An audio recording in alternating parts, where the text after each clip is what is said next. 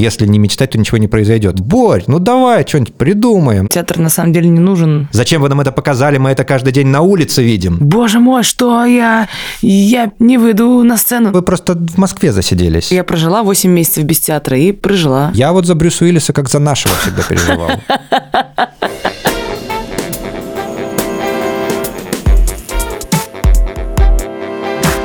Привет, я Павел Руднев, я театральный критик, я преподаю и работаю в школе-студии МХАТ. Мы в этом подкасте разговариваем с различными мастерами российского театра о том, что происходит в этой области. А меня зовут Варвара Шмыкова, я актриса кино и театра «Июль ансамбль», и на данный момент я очень много думаю вообще про то, нужен ли театр сейчас.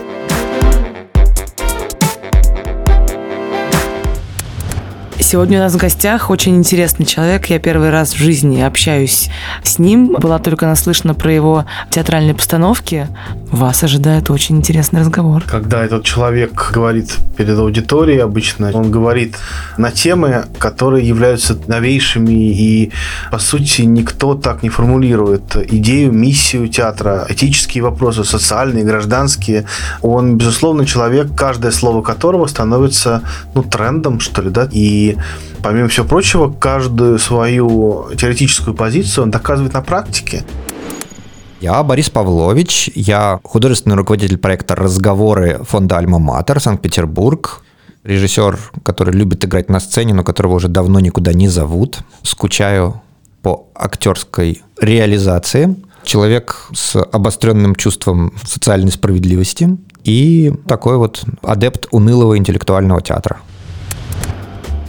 с Борисом Павловичем, конечно, интересно поговорить про социальный театр. Это такая форма театра, который одной из самых главных задач ставит не только художественную, но и попытку ну, оптимизировать общественные системы. Это театр, который работает э, с угнетенными, театр, который решает э, методами искусства различные социальные вопросы. И, э, в частности, Бориса интересует работу с вовлечением людей с инвалидностью в театральное дело. Театр должен должен быть доступен э, для всех, и стало быть, инвалидность это не повод не видеть э, человека как по одну сторону рампы, так и по другую сторону рампы. Вот эта возможность Борису дана, он этим активно занимается, и один из вот его главных проектов в последние годы это так называемая квартира, которая существовала когда-то э, прямо в одной из локаций Петербурга, сейчас это виртуальное пространство, но одним словом в старой ленинградской квартире существует пространство, где театр творился э, и для людей с аутизмом, и для артистов с аутизмом. И таким образом здесь формировалась та среда, которая на самом деле должна быть э, в реальности, которая должна быть за пределами этой квартиры, скажем так. И это искусство, которое предвосхищало лучшее будущее. Больно. Вот такой первый вопрос. Мне как наблюдателю, как театральному критику, мне кажется, что те там 20-25 лет существования как документального театра, так и так называемого социального театра, они не просто преобразовали русский театр, но и преобразовали общество. Мне кажется, что в особенности вот тема, связанная с особыми людьми, тема, связанная с инклюзивным театром, довольно большое количество пьес, которые написаны на этот счет, все они каким-то образом повлияли на общественные целеустремления. Как ты считаешь, это идеализм так считать? Или это на самом деле правда? Ну, все-таки даже мы в каких-то иллюзиях наших театральных витаем. Но мне кажется, что это наша работа витать в иллюзиях, потому что иногда наши иллюзии материализуются. Говорить о том, что общество гуманизируется, как-то сложно, если внимательно почитать новостную ленту. У меня есть как раз наоборот ощущение, что градус насилия возрастает, и именно поэтому искусство, как то, что реагирует на происходящее вокруг, оно рождает и вот какие-то более остро заботливые, человеке формы. То есть, когда художник чувствует, что здесь вот чего-то не хватает, здесь там тяжко, то он туда и идет. Я всегда, честно говоря, был человеком, который реагирует на то, что вокруг происходит. Я, например, когда учился в институте, глубоко снисходительно поглядывал там на первые ростки документального театра, на какие-то такие вещи. Они мне казались чем-то, к чему я никогда не буду иметь никакого отношения. А потом я оказался худруком в Кирове. И вдруг вот эта самая сырая, не оформленная ни в какие концептуальные формы жизни, она меня обступила, и нужно было просто на нее реагировать. Мне кажется, что это какой-то естественный процесс Считаю ли я, что может что-то измениться под воздействием того, что мы все тут с вами делаем? Ну, наверное, может. И я думаю, что ты, Паша, прав, когда говоришь о том, что если не мечтать, то ничего не произойдет. Простите, а что вы делали во время пандемии? Когда мы все были э, повязаны по рукам и ногам и не могли заниматься творчеством в том виде, к которому привыкли. Вначале впал в истерику и стал бурно что-то производить. Я помню вот это ощущение, когда срочно надо начать что-то делать. Так, если ты сейчас уйдешь с радаров, ты никогда на них не вернешься. И какое-то было какое-то безумное количество запросов, которые отовсюду поступили, потому что театры из э, Сибири, Дальнего Востока, отовсюду, они тут же получили возможность пригласить тебя э, к себе. По зуму по Ну, конечно. Ну, потому что вот если поехать, это ой, я записан до 21 года, ой, не получится, а тут так, так, Борис, завтра в 16 можете?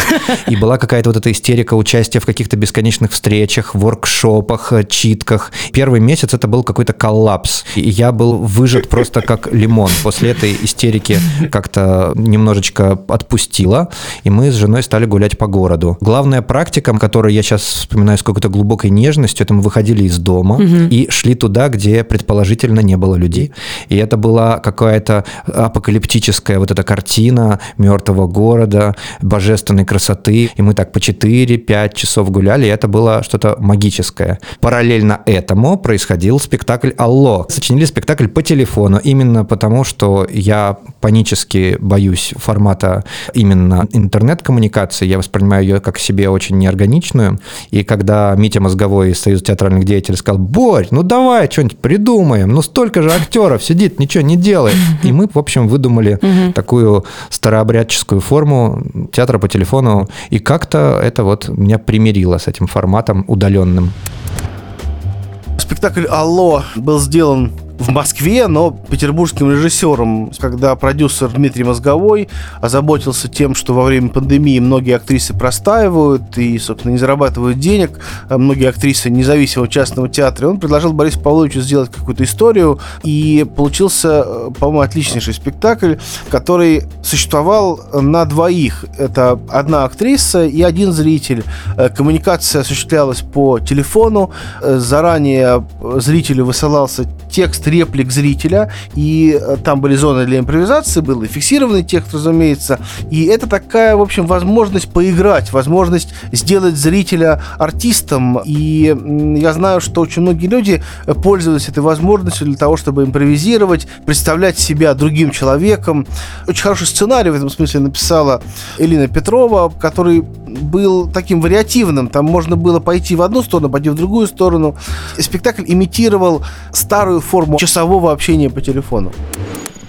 Я слышала, мне рассказывали про этот спектакль, что это очень круто. А я прошел. Ну да, это была какая-то приятная вещь э, именно с тем, что актрисы каждый день работали. 15 актрис из Сибири, с Урала, Москвы, Петербурга каждый день на работу выходили играть спектакль с живым зрителем. И тут дело даже может быть и не в зрителе, и не в эксперименте каком-то, а в том, что 15 человек каждый день работали. И это было как-то прям кайфово, мы перезванивали, делились впечатлениями. Но не сложилось впечатление после затяжного сидения дома, что театр на самом деле не нужен, и никому он не помогает, и никого не спасает, и что это все одна большая иллюзия, в которую играет э, какое-то определенное количество очень классных э, людей. Ну, как я уже сказал, мне кажется, что иллюзии наша работа, и я не считаю, что это работа не важное. Философ э, Ги де Бор рассказал нам, что спектакль не на сцене, а спектакль происходит в тот момент, когда вы идете в супермаркет закупаться, угу. потому что вы в этот момент не человек, который выбирает, а человек, который актуализирует, реализует роль, которую ему прям прописали в пьесе, потому что пьеса — это вот эти вот указатели в супермаркете. То есть вы выступаете как артист, который послушно реализует положенную ему роль. Гидебор именитый французский философ э, послевоенного э, времени, который ситуационист так называемый, э, который вырос на революционном движении 60-х годов. И одна из его главных идей – это идея реальности как спектакль, который разворачивается перед нами. Да, при этом Гидебор критикует равным образом как капитализм, так и социализм в том, что вместо правящей элиты, вместо реальности представляют нам спектакли, представляют нам заготовленную реальность, и мы лишены возможности видеть э, настоящее, мы все время смотрим э, на мир через какие-то фильтры. А вот как раз искусство, которое ставит перед человеком невозможные, немыслимые задачи, вот оно-то как раз имеет шанс прорваться к какой-то подлинной реальности. Поэтому, когда я говорю, что иллюзия наша работа, я имею в виду вовсе не то, что мы выступаем в качестве такого обезболивающего, а мы как раз предлагаем какой-то странный, иногда телесный, иногда эмоциональный, иногда интеллектуальный, но в любом случае это какой-то опыт, который выдергивает из повседневности, либо эту повседневность поворачивает под непривычным углом. Что, например, делает документальный театр? Почему люди всегда так остро реагируют? И это эта знаменитая фраза, которую говорят зрители на обсуждении документальных спектаклей. «Зачем вы нам это показали? Мы это каждый день на улице видим. Я этот мат слышу каждый mm-hmm. день в автобусе. Зачем вы мне его со сцены?» mm-hmm. И вот эта вот острая фраза «я это каждый день вижу, а тут вы мне показали», она же как раз говорит именно о том, что человек этого не видит. Mm-hmm. У нас был спектакль «Несовременный концерт». Мы собирали вербатимы везде, где мы находились. Поликлиники, вокзалы, другие города, дальние близкие родственники. Спектакль получился очень интересным и каким-то очень важным для нас, и, пожалуй, он остается до сих пор любимым, потому что здесь невозможно что-то сыграть, как-то обвести вокруг пальца, потому что у тебя был конкретный диалог с конкретным человеком, и ты, ну, не знаю, несешь ответственность за это, и э, максимально хочешь, чтобы там его история была услышана. И это делалось все с огромной нежностью и пиететом к этим людям живым. Но некоторые зрители обвиняли нас в том, что мы очень плохо изображаем стариков, пытаясь нас уличить в какой-то карикатурности, какому-то неуважительному отношению к людям почтенного возраста. И они все сетовали на то, что неужели вот у этих людей э, ничего в жизни не было важнее, интереснее, чем э, воспоминания о войне? Неужели им не о чем говорить э, помимо вопросов о том, где взять деньги на новые зубы, на новый слуховой аппарат. К сожалению, это правда, с которой мы столкнулись все при работе с этим спектаклем. Каждый человек, а вернее, каждая бабушка, с которой я беседовала, большая часть времени нашего диалога состояла из ее рассказов о Великой Отечественной войне. Это нормально, потому что большая часть ее жизни связана с этим событием, которое переплюнуть невозможно по масштабу, и это же Великая Отечественная война, ну. Но они не всегда грустные и не всегда негативные. В этом просвечивается какая-то светлая грусть. Я от лица своей бабушки, ее зовут Нина, помню, с какой радостью говорила эти слова, которые услышала от нее, о том, что она очень гордится тем, что она ветеран, тем, что она воевала. Она говорит, гранаты клепала, она рада тому, что она имеет непосредственное отношение к Великой Отечественной войне. То есть получается, что нас критиковали за то, что мы показали реальных людей. Я лично идя в театр, я не жду какой-то сказки, да? Вот эта вот фраза, когда «ну мы это видим каждый день на улице, что вы нам это еще раз показываете?» Вот я иду именно за этим, чтобы увидеть вот эту реальность, в которой мы находимся. Когда вот происходит эта болезненная встреча на сцене с привычными вещами, вдруг э, происходит всплеск, такое выдергивание из повседневности. Ну, конкретное воздействие на человека, на зрителя в данном случае. Просто мне всегда так расстраивало то, что, если говорить про всю большую нашу планету, на такой маленький процент я могу как-то повлиять, что-то рассказать, что-то проблематизировать на конкретно вот этих там 300 человек э, два раза там в неделю. Ну, вы знаете, какой-нибудь э, дьячок при Катской церкви там 200-300 лет назад влиял на еще меньшее количество человек. Но нельзя сказать, что он при этом был невлиятельным человеком. Я думаю, что вот это как раз тоже такое пережиток мегаломанского 20 века, что мы измеряем количественными показателями mm. вещи, которые имеют исключительно качественное измерение. Что если вам, Варя, удалось э, изменить одного человека качественно в прямом смысле слова, то есть, значит, вы уж не зря вышли на сцену. У меня последние дни вообще мысли, нужен ли театр, в принципе, сейчас, в 2020 году. А почему Варя нет? Ну, потому что я прожила 8 месяцев без театра и прожила. И я сыграла один спектакль в сентябре. И нормально. В начале пандемии у меня тоже была истерика. Мне казалось, как? Боже мой, что я я не выйду на сцену. У меня такое по этому поводу размышление, что вот, может быть, как раз не выходить на сцену, вот, может быть, без этого и можно обойтись. Да, да, да, конечно, что вы очень верно говорите, что театр – это поход в супермаркет. Это в плохом смысле. Гидебор говорит это как про нечто, то, откуда нужно выпрыгнуть из навязанных ролей, что поход в супермаркет – это навязанная роль. Я сейчас, скорее, знаете, говорю из опции наблюдателя, и для меня театр происходит, ну, 24 часа потому что я еду в метро, я наблюдаю за какой-то картиной, за какой-то историей, я сама себе что-то там досочиняю, и даже каким-то образом почему-то становлюсь соучастником того, что меня никаким образом не касается. Понятное дело, что это такой как бы театр одного актера, одного зрителя, и все это происходит у меня в голове. Это никуда не денется, хоть у нас на два года посади на карантин, понятное дело.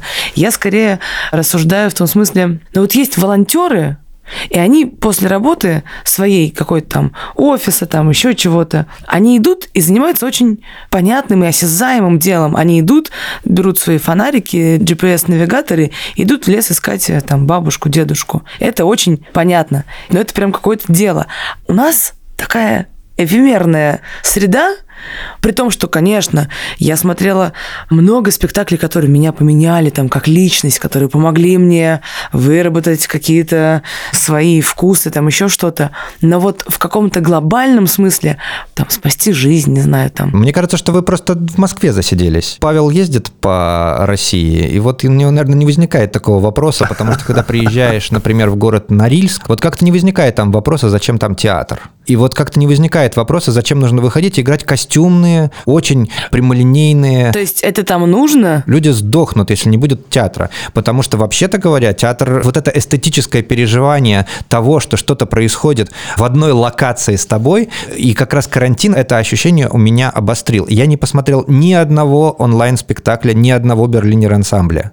Я понял, что для меня то, что где-то там, когда-то существовали какие-то великие культурные ценности, это для меня не ценность. Для меня ценность именно вот это острое переживание, что мы вместе что-то делаем. Mm-hmm. Что вот мы собрались в какой-то комнате, одни люди рассказывают, другие слушают, и те, и другие работают, mm-hmm. ну, как бы потому что это какая-то затрата душевная. И это очень важное переживание того, что мы вместе как-то вот увлечены чем-то. И в этом смысле спасать тех, кто там заблудился в лесу, и сесть с человеком рядом и сказать, давай, я почитаю тебе вслух Достоевского, это точно так же важно для жизни. Это то, что нужно человечеству так же, как воздух, медицина. Здесь, кстати, важно, вот мы сказал про карантины, про онлайны. Дело не в том, что там театр на видео не записывается, а дело в том, что это происходит не со мной этот театр где-то когда-то уже случился, и я сейчас э, там перед экраном смотрю это как раз именно как потребитель. Ну, угу. а когда я хожу на, на студенческий показ, на самодеятельную э, какую-нибудь елку, я захвачен тем, что люди делают что-то, что для них важно. И мне угу. кажется, что это то переживание вот это коллективного общего дела, общее дело, это же какая-то вещь, без которой человечество вообще не живет. Почему все так на Илона Маска смотрят, э, затаив дыхание? Дело же не в том, чтобы мы на Марсе высадились, а то, что это общее дело. Станем свидетелями. Человечество заворожено необходимостью общего дела, что вот мы полетим на Марс. С самого первого курса Виктор Анатольевич нас приучал к тому, что театр – это дело коллективное, и нам нужно уметь делать все самим. Э, ставить звук, выставлять свет, краситься, находить костюмы, находить самим драматургов, хореографов, э, режиссеров. И сейчас это продолжается по сей день. И это большое спасибо нужно сказать нашей мастерской, потому что мы действительно все подкованы делать все, и поэтому всегда, когда кто-то что-то начинает придумывать, можно легко обратиться к кому угодно, чтобы тот помог снять видеовизитку в спектакле, там, подпеть, подыграть, где-то что-то поставить, что-то где-то найти. Так мы до сих пор и существуем. Борь, а вот какой вопрос. Ты работаешь циклами. Был театроведческий период, был период документального театра в Кировском театре на Спасской, и был период социального театра, так называемого. Вот опыт социального театра и конкретно опыт работы с особыми людьми. Есть стереотип, точно так же, как по отношению к документальному театру задается вопрос, зачем я должен это смотреть, потому что я каждый день это вижу.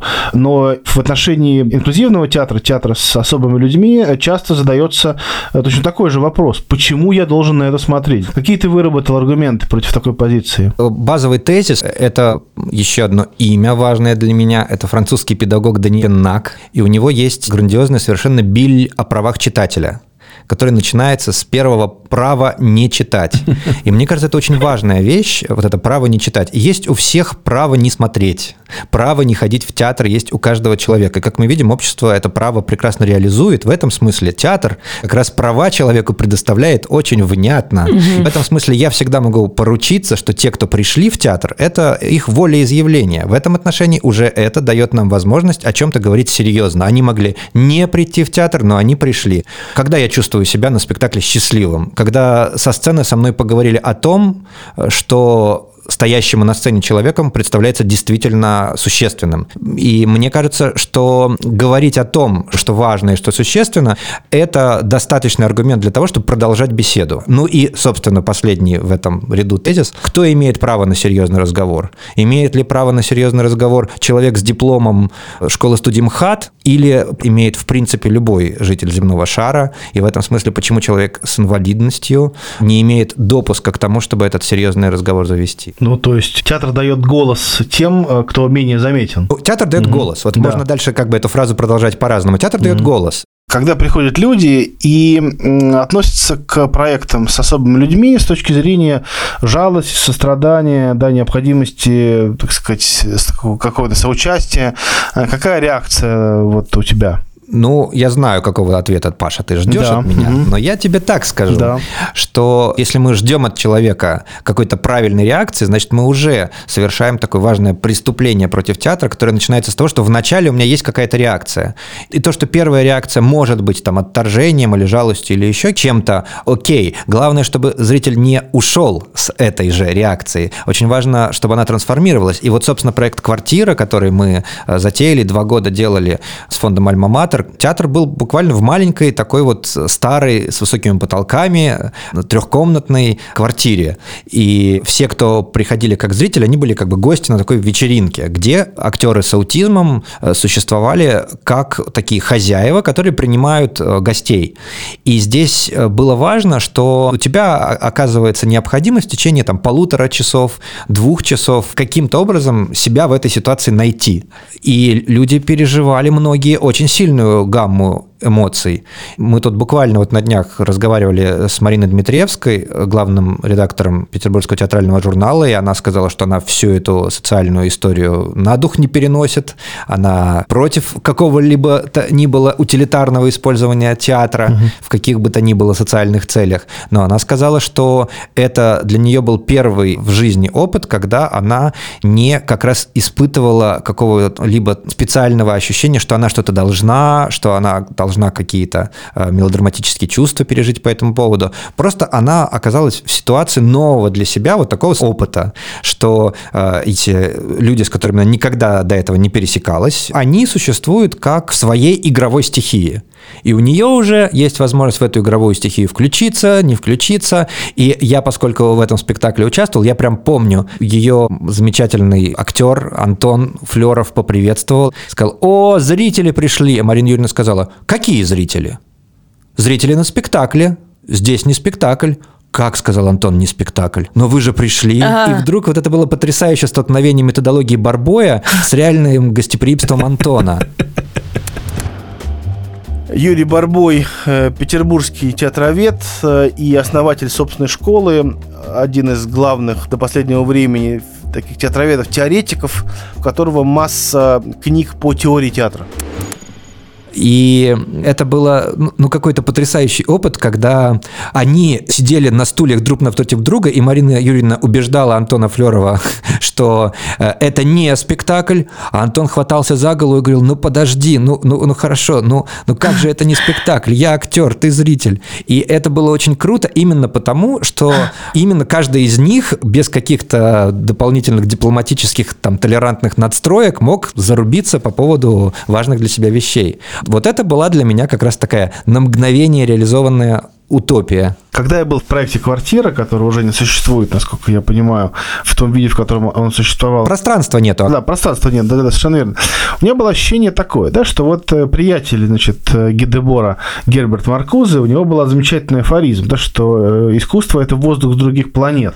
Было ощущение, что квартира – это вот воздух с других планет. То есть в квартире, где действительно не было барьера между особыми людьми и зрителями, скажем так, да, приходящими сюда, это такой проект лучшего будущего, да, то есть такой осколок того мира, который хотелось бы сделать на самом деле. Так ли это на самом деле? И, может быть, вот в этом заключается миссия, задача, этика нового театра. Вот это формировать это лучшее будущее. Ну, можно, можно так сказать. Например, вот сейчас, когда мы оказались за пределами вот таких парниковых условий, вот отдельно взятой квартиры, вот сейчас мы, ну, чисто пространственно мы существуем там и на территории там театрального музея, участвуем в разных лабораториях, фестивалях, и это, конечно, очень сложный момент. И, например, сейчас мы пытаемся, учимся перестраиваться, находить какие-то модели внутри группы. Мы сейчас э, проходим такой интересный опыт вот этого делегирования друг другу различных э, функций ответственности. Мы пытаемся найти такую форму создания спектакля, где у нас каждый человек по очереди становится педагогом для всей группы.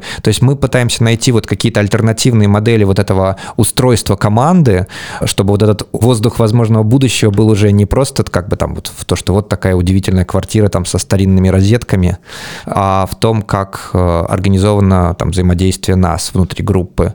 И это, конечно, гораздо сложнее.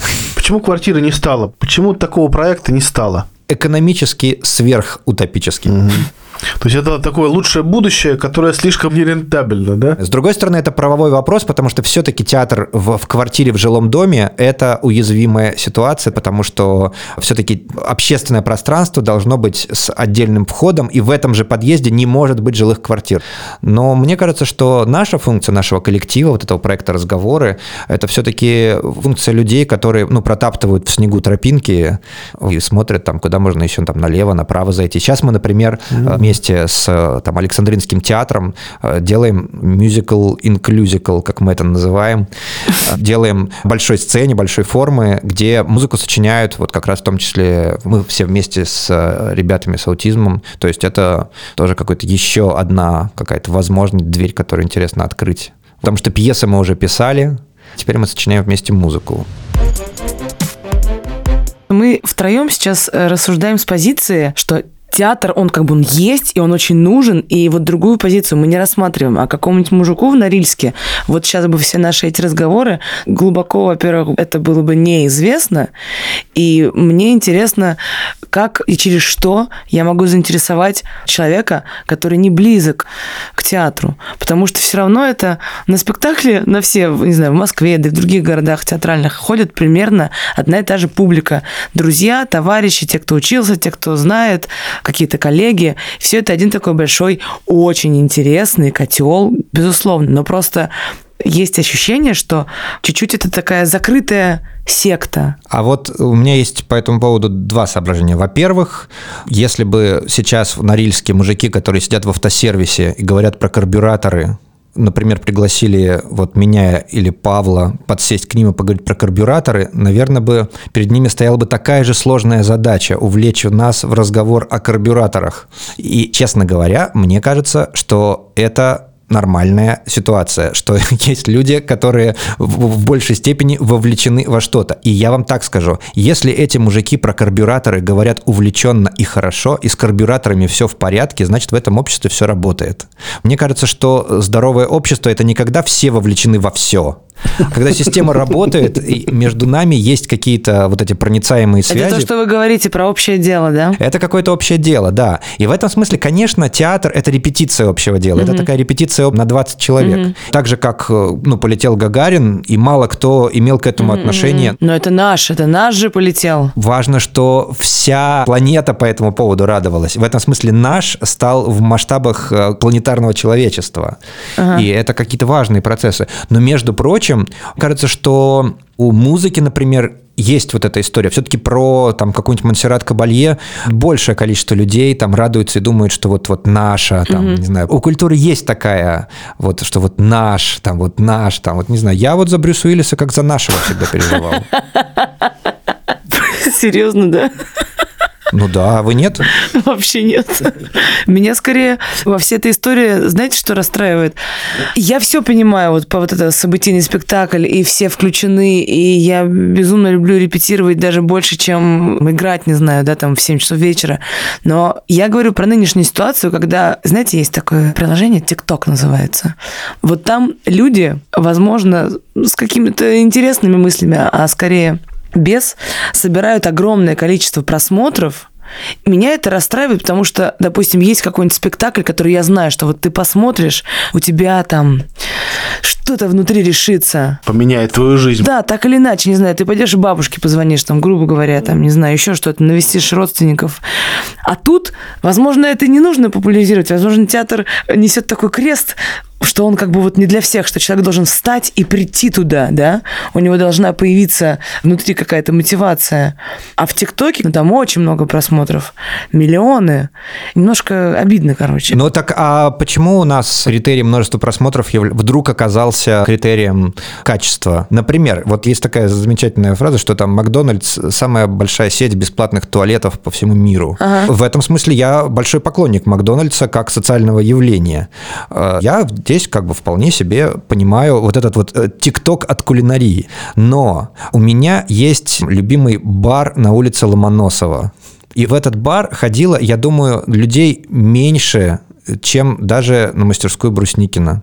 Я знал, что я приду, и там будет 4 человека, 5 человек. И я, Варя, не хотел, чтобы про него узнал весь Петербург. Потому что мне было важно, что есть вот бар, в который мы придем с друзьями втроем, вчетвером. Это похоже на какое-то собственничество. Да. Так а у человека что, не должно быть чего-то такого, что он не хочет разделиться со всем миром? Есть вещи, которые я хочу осознавать как свой уникальный интимный опыт. И я понимаю, что как только это будет на ОРТ, я моментально оно протухнет. Потому что мой главный тезис, он как раз против великого театра. Если говорить про мой какой-то главный тезис, он не про социальный театр и не про инклюзивный театр, он про невеликий театр. Я адепт невеликого театра. Угу. Я первый и одни из самых любимых спектаклей в своей жизни делал со школьниками одной отдельно взятой школы. Но это был прям вот лучший театр на свете, потому что мы делали спектакли, которые были как-то супер для нас важны, для тех семи с половиной человек, которые их увидели. Я до сих пор встречаю людей, которые говорят, а вот я вашу колевал увидел в 2001 году. То есть это был какой-то очень важный человеческий опыт. И я-то как раз не за то, чтобы появился такой великий спектакль, который посмотрело все, значит, население Российской Федерации, а за то, чтобы был э, везде и маленький, чтобы вот эти люди, которые карбюратор разбирают, они тоже, uh-huh, uh-huh. кстати, получили свой голос. Вот то, что Паша вот это сказал, да, театр дает голос. Uh-huh. И не надо им для этого никакую там площадку Большого театра или еще что-то. Как их привести туда? Может быть, не нужно их никуда приводить. Может быть, им нужна танцплощадка. Но сама мысль о том, что есть профессиональное искусство, а есть искусство и культура как органическая потребность жизни каждого человека. Я думаю, что Варя говорит о том, что у нас на самом деле все еще сохраняются такие советские иллюзии, что там искусство принадлежит народу, искусство должно говорить с городом и миром. Борис говорит совершенно о другом, о том, что театр разговаривает с тобой не как частью массы, да, вот угу. ты пришел там и тысячный зал увидел перед собой, угу. а где театр лично с тобой разговаривает. Не-не-не, да, ребята, вот, ребята, да, я, да. Не, ага. я не за советское восприятие. А, не, я, я понимаю, понимаю. Я говорю о том, что это у нас у всех сидит все равно где-то внутри, внутри нас. Мне тоже по кайфу, если я я на одного человека, но качественно повлияю. Это понятно. Я скорее говорю про то, что как будто бы на данный момент 2020 года театр это атовизм. Опять, это я вот сейчас, вот у меня такое настроение вот так вот сказать, потому что есть ощущение, что им интересуется и им занимается какое-то очень ограниченное количество людей, и ощущение, что мы друг на друга воздействуем, что вы придете ко мне на спектакль, напишите рецензию, я там вас услышу и как-то там, да, а вы там меня увидите и поймете вообще, что я ничего не умею, допустим. И вот это происходит такое, как бы мы варимся внутри.